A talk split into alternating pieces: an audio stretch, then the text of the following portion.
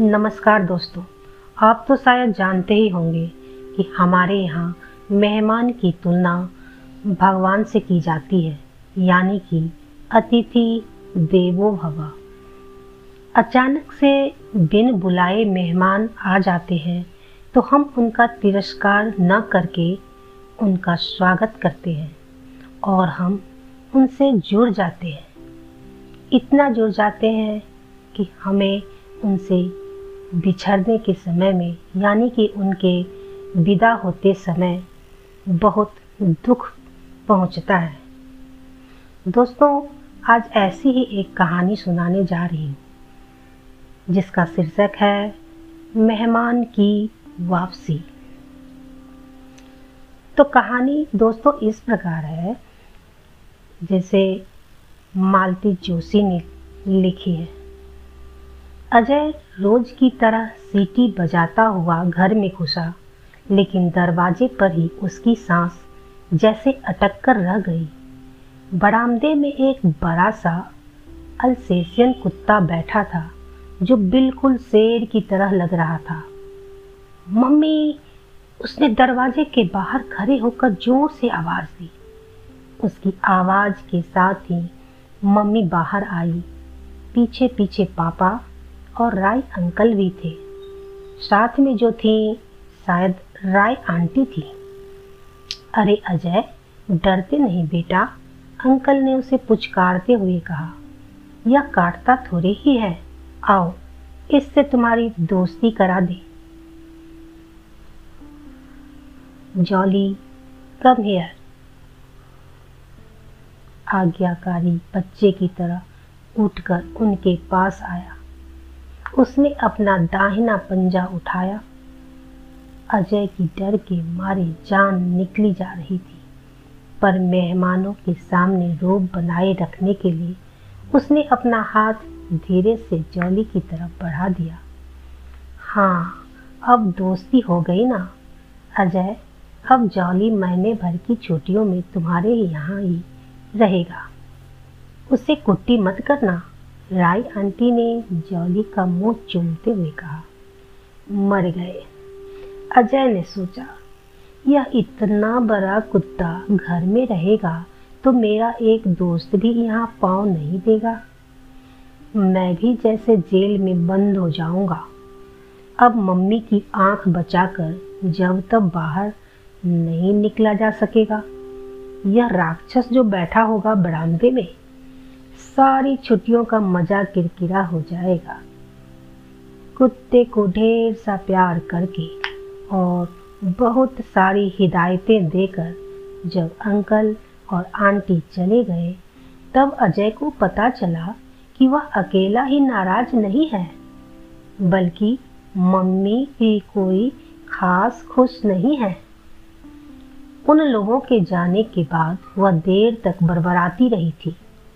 अच्छी मुसीबत गले पर गई है। अब महीना भर इस बला को कैसे पालेंगे? यहाँ अपना ही गुजारा मुश्किल से हो रहा है। अरे भाई, वे लोग एक बोरी आटा भी तो उसके लिए रख गए हैं। पापा ने मम्मी को ठंडा करना चाहा। रख गए हैं तो क्या? रोटी तो मुझे ही थोपनी है। मम्मी उबल पड़ी।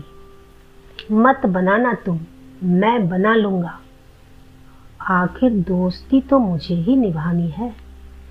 उन लोगों की मजबूरी थी, नहीं तो वे खुद इसे एक मिनट के लिए भी नहीं छोड़ते हैं। पापा को भी गुस्सा आ गया था। इस माहौल में घर में बैठना अजय को जरा भी अच्छा नहीं लगा। वह चुपचाप पिछले दरवाजे से खिसक गया और रात के खाने पर ही लौटा। मन ही मन प्रार्थना करता रहा कि हे भगवान, राय अंकल के पिताजी को जल्दी से अच्छा कर दो, ताकि वे जल्दी से लौट आए और यह मुसीबत हमारे यहाँ से जल्दी विदा हो जाए। अब रात के खाने के बाद मम्मी ने मोटी मोटी रोटियाँ और दूध पापा के सामने रखते हुए कहा, लीजिए। खिलाइए अपने लाडले को। पापा रोटियों को मीर कर उसके कटोरे में डाल आए। ऊपर से दूध भी डाल दिया, पर जॉली ने उस तरफ़ आँख उठाकर भी नहीं देखा। पापा कटोरा उठाकर उसके मुँह के पास ले गए तो उसने मुँह फेर लिया। पापा परेशान हो गए। आखिर झल्ला कर बोले, भूख लगेगी तो अपने आप खा लेगा। चलो। सो जाओ। अजय की इच्छा थी, जाली खाना खा ले, तब सोए। पर पापा के चले जाने के बाद बरामदे में अकेले खड़े रहने की हिम्मत नहीं पड़ रही थी। सो वह बिस्तर पर जाकर पड़ रहा। घर भर की सारी बत्तियाँ गुल करके सोने की तैयारी हो रही थी कि बरामदे से एक करुण आवाज़ उभरी। जॉली के रोने की हाय, यह मरा कुत्ता क्या रात को सोने भी नहीं देगा? रो कर अच्छा असगुन कर रहा है, मम्मी झल्ला रही थी। बैठे बैठे बोर हो गया होगा, पापा ने कहा। वह उठे, जॉली को खोला और बाहर घुमा लाए। लौट कर पापा जो ही बिस्तर में घुसे, उसने वही राग अलापना शुरू कर दिया। इसका कुछ इलाज करो।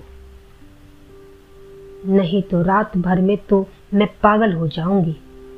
कुछ देर बाद जब असहाय हो गया, तब मम्मी ने कहा, पापा बुनबुनाते हुए उठे और उन्होंने बीच का दरवाज़ा बंद कर लिया। नई जगह है, थोड़ी देर बाद ठीक हो जाएगा। लेकिन मेहमान बानी, मेहरबानी करके तुम अब कान मत खाओ। चाहो तो कानों में रुई ठूस लो। उन्होंने नाराज़ होते हुए कहा, बंद दरवाजों से भी उसकी करुण आवाज़ आती रही, पर पापा के डर के मारे मम्मी चुपचाप पड़ी रही। नींद अजय को भी नहीं आ रही थी। उसका मन न जाने कैसा कैसा हो रहा था। उसे पिछली छुट्टियों की याद आ रही थी। बड़े शौक से वह रायपुर अपनी मौसी के पास गया। सफ़र तो बड़े आनंद से कट गया था, पर वहाँ पहुँचने पर रात को मम्मी बे, बेतरह याद आई थी। तकिए में मुँह छुपाकर वह देर तक रोता रहा था। तब मौसी ने उसे अपनी गोद में ले लिया और देर रात तक उसे प्यार से थपथपाती रही थी। क्या पता जाली को भी अंकल और आंटी की याद आ रही हो? इस बार जब उसकी रुलाई कान में पड़ी, तब वह सहन नहीं कर सका। और धीरे से दरवाज़ा खोलकर बाहर आ गया। जॉली कोने में सिपट कर बैठा हुआ था। दोपहर की तरह अब वह खूंखार नहीं लग रहा था, बल्कि एक नन्हे से बच्चे की तरह असहाय लग रहा था। अजय ने साहस बटोरा और उसके पास जा खड़ा हुआ और प्यार से बोला, जाली। उसने धीरे से गर्दन उठाई और फिर नीचे निगाह किए बैठा रहा। अजय ने उसे थपथपाते हुए कहा, आंटी की याद आ रही है ना? वे लोग जल्दी ही आ जाएँगे। हम लोग कल ही चिट्ठी लिख देंगे। फिर अजय की नज़र कटोरे पर गई। खाना अभी वैसा का वैसा ही रखा था। उसने बाई बाह जाली के गले में डालकर दाहिने हाथ से कटोरा पास में सरका लिया। यह क्या? तुमने खाना क्यों नहीं खाया? अच्छे बच्चे कहीं इस तरह जिद करते हैं। जल्दी से खाना खा लो। ऐसा कहीं भूखा रह जाता है भला। अजय की बात चाहे वह न समझा हो, पर उसके स्नेह भरे स्पर्श का जादू काम कर गया था। जाली ने धीरे से कटोरे में मुँह डाल दिया। जब तक उसने पूरा खाना खा नहीं लिया, अजय वहीं बैठा रहा।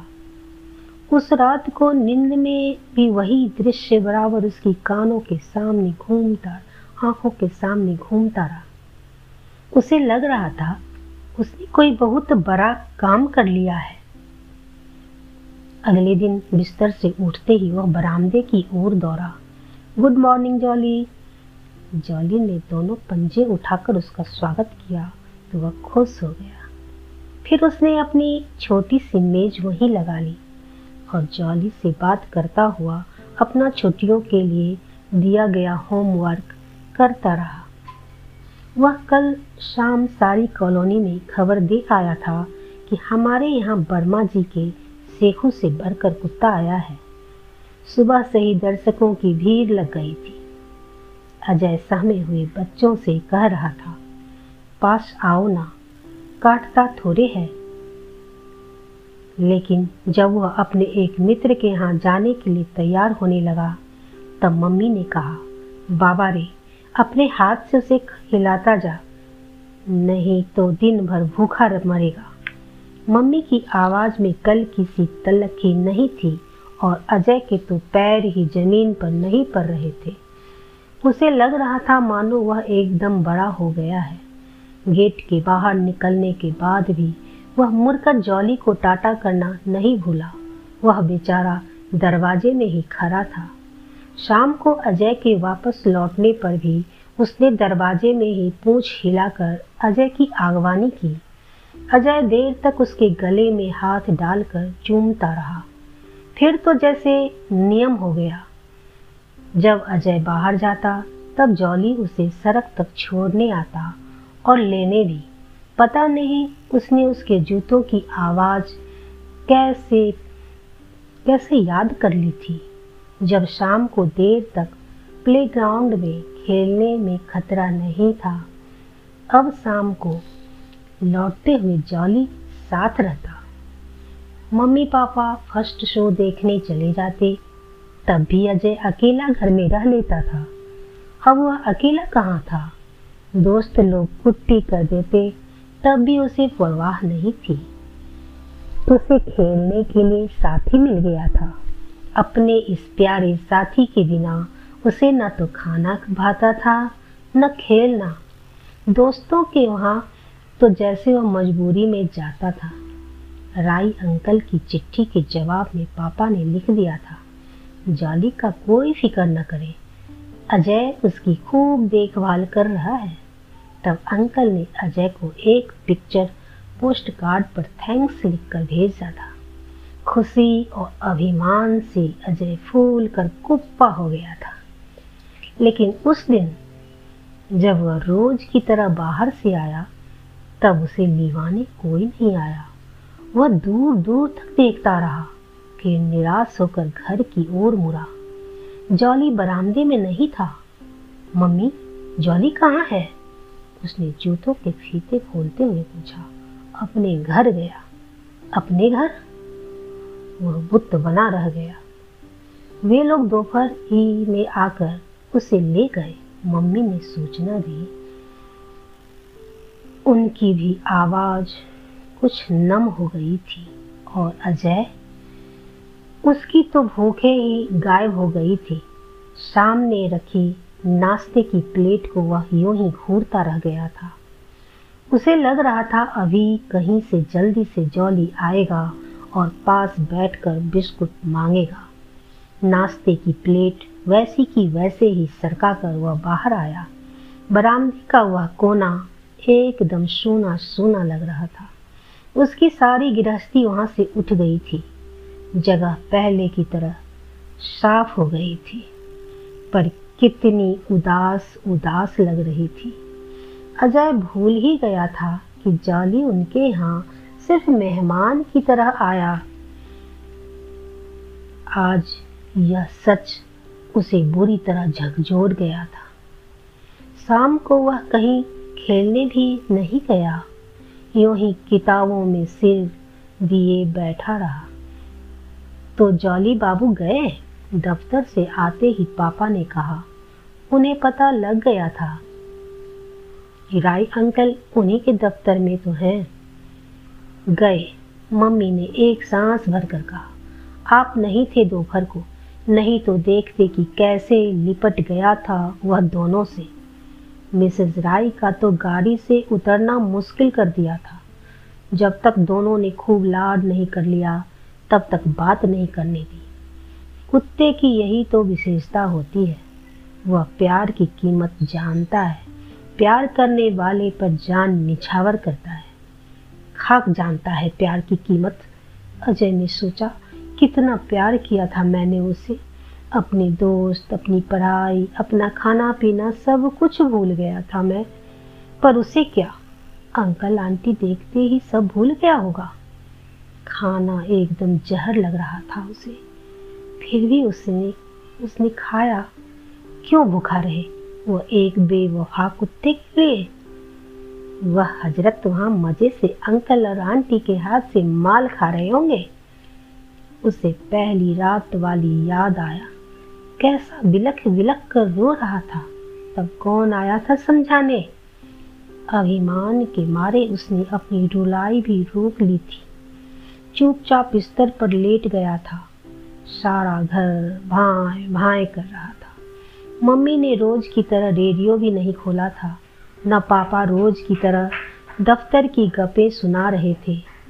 तभी मोटर की तेज हॉर्न से उनकी तंद्रा टूटी। घड़ी देखी साढ़े दस बज रहे थे। इस वक्त कौन होगा? पापा ने दरवाज़ा खोला। माफ़ करना भाई साहब बड़े बेवक्त तकलीफ़ दे रहा हूँ। लेकिन लेकिन राय अंकल की बात पूरी होने से पहले ही जॉली तीर की तरह घर में घुसा और अजय के पैरों में ऐसे लिपट गया जैसे बरसों बाद मिला हो। अजय की सारी शिकायतें आंसुओं में बह गई थी और उस जॉली से गले में लिपट कर उसके भी आँखों में आँसू आ गए थे। धन्यवाद दोस्तों। दोस्तों, कहानी शेयर ज़रूर करें।